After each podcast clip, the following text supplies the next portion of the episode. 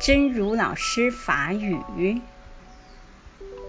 放掉自我，更幸福。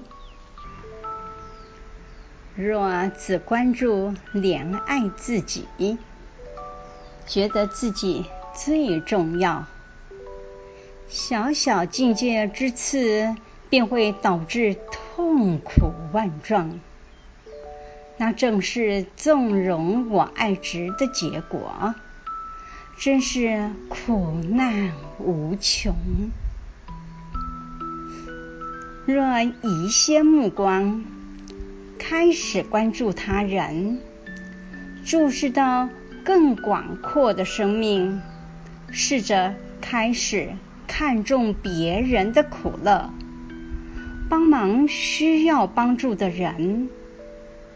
也许境界并没有变，但面对境界的那个自己，就会好过多了。在每一次历事练心中，我们终将见证自己的成长。放掉自我，更加幸福。那敢若注重疼惜家己，感觉家己最重要，小小境界起，都会互咱疼着着艰苦济挂。系正讲是放荡自我爱执的结果，真正是艰苦无地比。若撒开目光。